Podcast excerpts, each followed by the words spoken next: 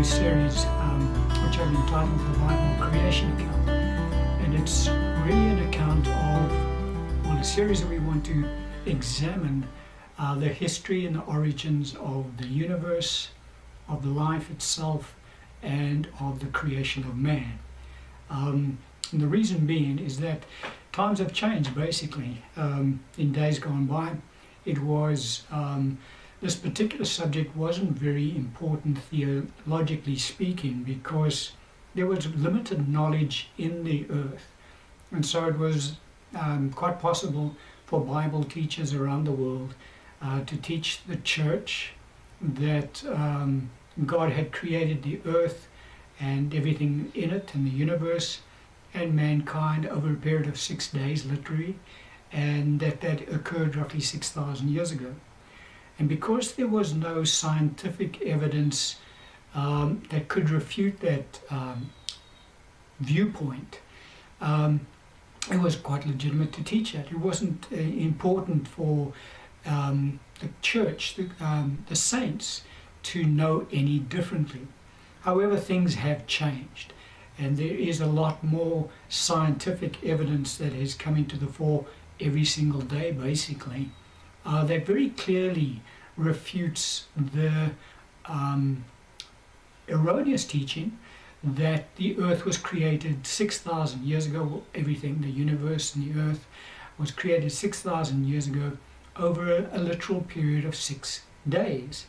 And so, because there is this uh, scientific evidence that has come to the fore which clearly refutes that um, teaching, it's very important for the church to readdress that teaching and to have a look at what Scripture actually does teach on the subject. And so that's really what this series is all about. We're going to examine what the Bible actually does teach about the creation of the universe, the earth, and including mankind.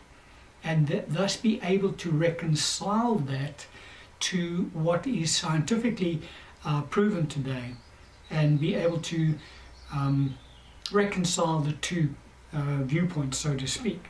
And so, a scripture that I want to open up with today, because firstly, what we do need to do is we do need to correct the error that has been um, taught to the church over the past. Look, there's a lot of correct teaching that is taught to the church today regarding the creation of um, God's creation of the universe, um, mankind, etc.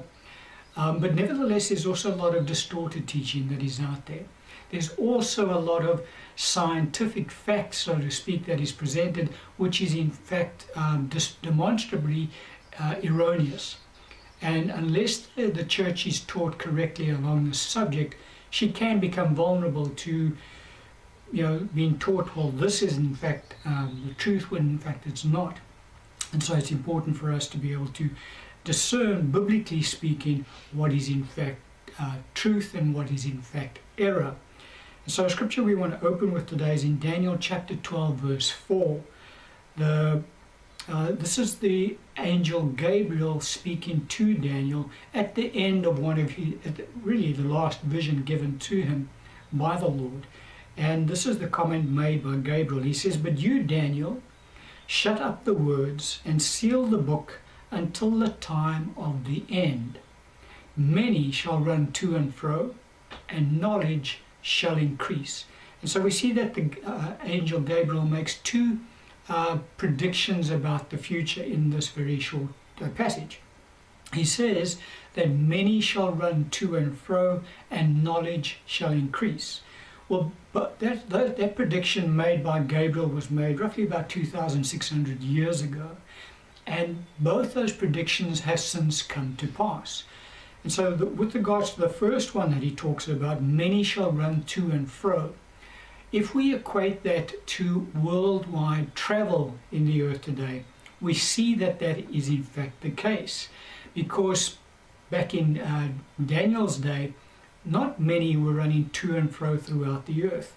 And even uh, as far back as 1950, um, the world, the nation's World Tourism Organization had done a survey and they had worked out that roughly 25 million tourist arrivals occurred in the year of 1950. That means that 25 million people traveled around the earth in that particular year. Bringing that over out to today's numbers, 68 years later, that number has now increased to 1.4 billion uh, tourist destinations that have occurred in just the, the last year.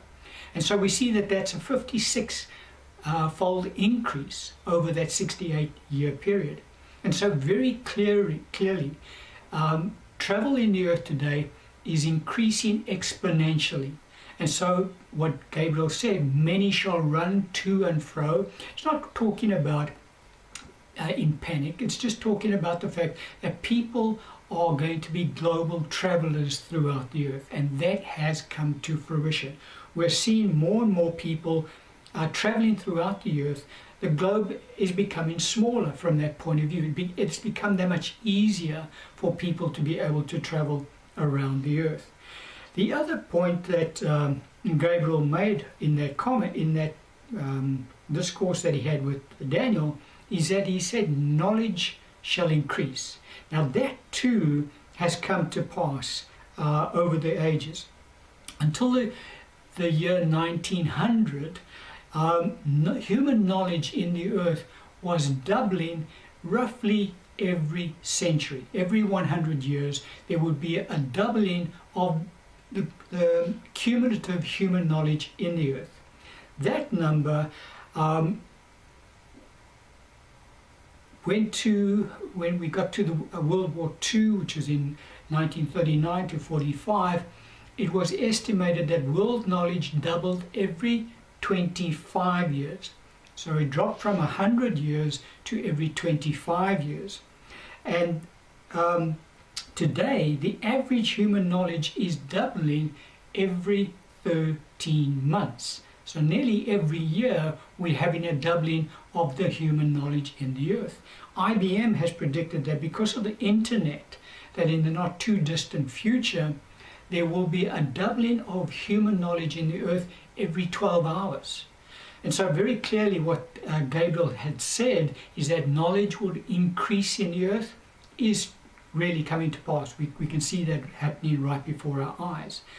Um, doubling every 100 years, uh, over a century ago, just um, at, the, at the turn of the last century, doubling every 25 years during the World, World War, from World War II doubling every year roughly at this present point in time and going into the future doubling every uh, 12 hours.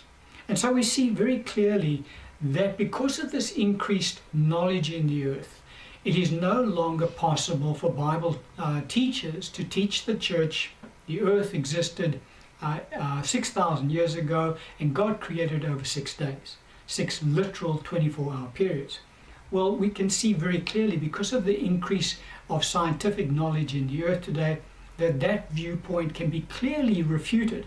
And so what happens is if the church continues to uh, proclaim that viewpoint, um, what happens is it, does a disservice to the church because there is demonstrable scientific evidence out there that refutes that. And so people look at that and they say, well, then the Bible can't be true. Because if that's what the Bible teaches, we know this to be the truth, and so that is in fact false. And so a, a disservice gets done to the church for Bible teachers to try and continue to teach that which has been taught over the past couple of millennia. We need to reevaluate what Scripture actually does teach on the subject. And what we will see is that the Scripture is very um, compatible with what scientific evidence is in fact showing to the, uh, in the earth today. And so, as I say, it's a disservice to um, the church, to young people in particular, because they're the ones that get exposed to these scientific evidences that are out there, thus disputing um, a biblical creation account.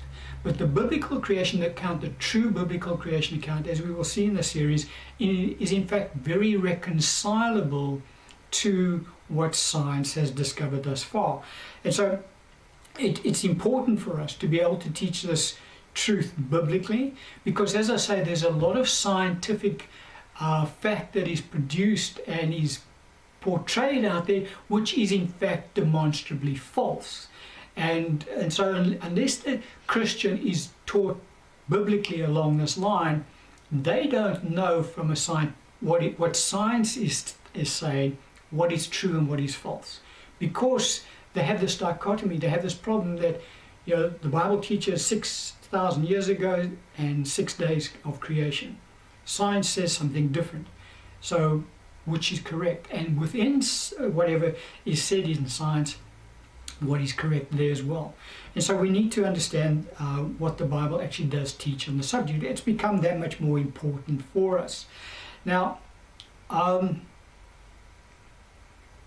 this particular series is designed for believers. It's not designed for the world, obviously. And the reason I say that is because as believers, we understand far more actually than what even science, scientists, natural scientists can understand in the earth today. Because as believers, we, we acknowledge both the spirit realm and the natural realm. And we acknowledge that the spirit realm, in fact, created the natural realm. Uh, scientists, on the other hand, are at a complete disadvantage in this area because they only recognize the natural realm. They do not acknowledge a spiritual realm.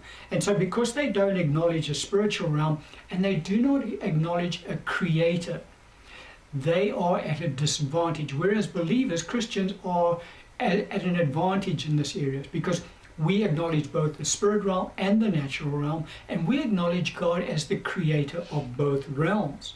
And so, what we see, and what even scientists see in the earth, is there are natural laws which God has put in place. And so, the scientists can uh, observe those laws, understand them, but what where they hit a, a stumbling block is they're not able to understand how those laws came into existence. Whereas believers, we can understand how the laws that God has put in place in the natural realm, in fact, came into existence. And so we can understand both. We can understand how those laws came about. We can understand how those laws operate as scientists do through um, scientific observation.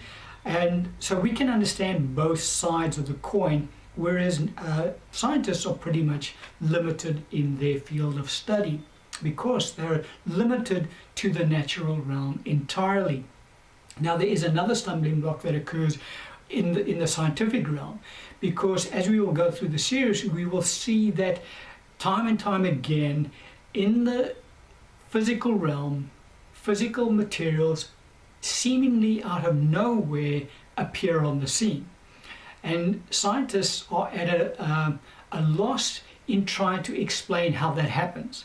And so the way that they overcome it is they come up with um, fanciful, imaginative theories to try and explain that which is unexplainable in the natural. And uh, the reason they do this is because they've got this problem, because they, they do not acknowledge a, a creator, they do not acknowledge God as being a creator, his existence, they do not acknowledge a spiritual realm. And so they're forced to try and come up with these um, imaginative theories to try and explain aspects of physical creation that are unexplainable. Like, where did the universe actually just come from? And so they come up with imaginative, imaginative theories like multi universes. Um, with regards to the creation of man, with regards to the creation of living creatures in the earth they come up with a theory called evolution. We'll have a look at that theory in this series and see how demonstrably false that theory actually is. But nevertheless, mankind comes up with all these uh, fanciful theories because they, if they don't, they're forced to acknowledge something else. And that something else is uh, creator, which they will not do, and so they will try and come up with alternative theories. Um, and so we know that God creates out of nothing, the physical from that which cannot be seen. That's why in Romans the Bible teaches us that God calls those things that do not exist as though they did. And so out of nothing, God creates the physical. And so that is a, a, a, huge stumbling block to the scientific world in the natural because that's they can explain, as I say, the, the laws of God that He has put in place um, because they can observe them and they can um, they're very good at doing that. But how those laws came about, they can't explain, and how physical um, items came into existence, again, they cannot explain. They have to come up with um, very imaginative theories, and that's all it is, are theories, in order to try and explain that which I say in the natural is unexplainable. Now, one of the other things we will see in the series is the mechanism that God uses in order to um, move his creation from one point to the next. And the mechanism that God uses, we pick up in this passage of scripture, which is in Ephesians chapter 3, verse 8 and 9. Um, the scripture says, To me, who am less than the least of all the saints, this grace was given, that I should preach among the Gentiles the unsearchable riches of Christ, and to make all see what is the fellowship of the mystery, which from the beginning of the ages has been hidden in God who created all things through Jesus Christ. And so we see that one of the mechanisms that the Lord uses in order to bring about life uh, in creation is that he uses this mechanism called ages. And so, what God does is He decides when an age begins and when an age ends, and what will transpire in during that, that age, and then moves on to the next age. And so, this passage of Scripture talks about the beginning of ages, plural. And so, what we eh, see in Scripture very clearly is that there have been many ages that have come and gone. Uh, up until this particular age in which we live. And so, what we want to look at is from the beginning of time, from well, from the beginning, should we say, up until this present age, what ages have transpired, and what has transpired in each one of those ages. When did those ages, each age begin? When did each age close? And what transpired in each one of those ages?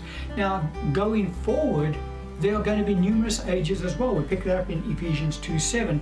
The Bible talks about the fact very clearly that there are future ages, plural, to come. And so that is the mechanism that God uses. One of them, should I say.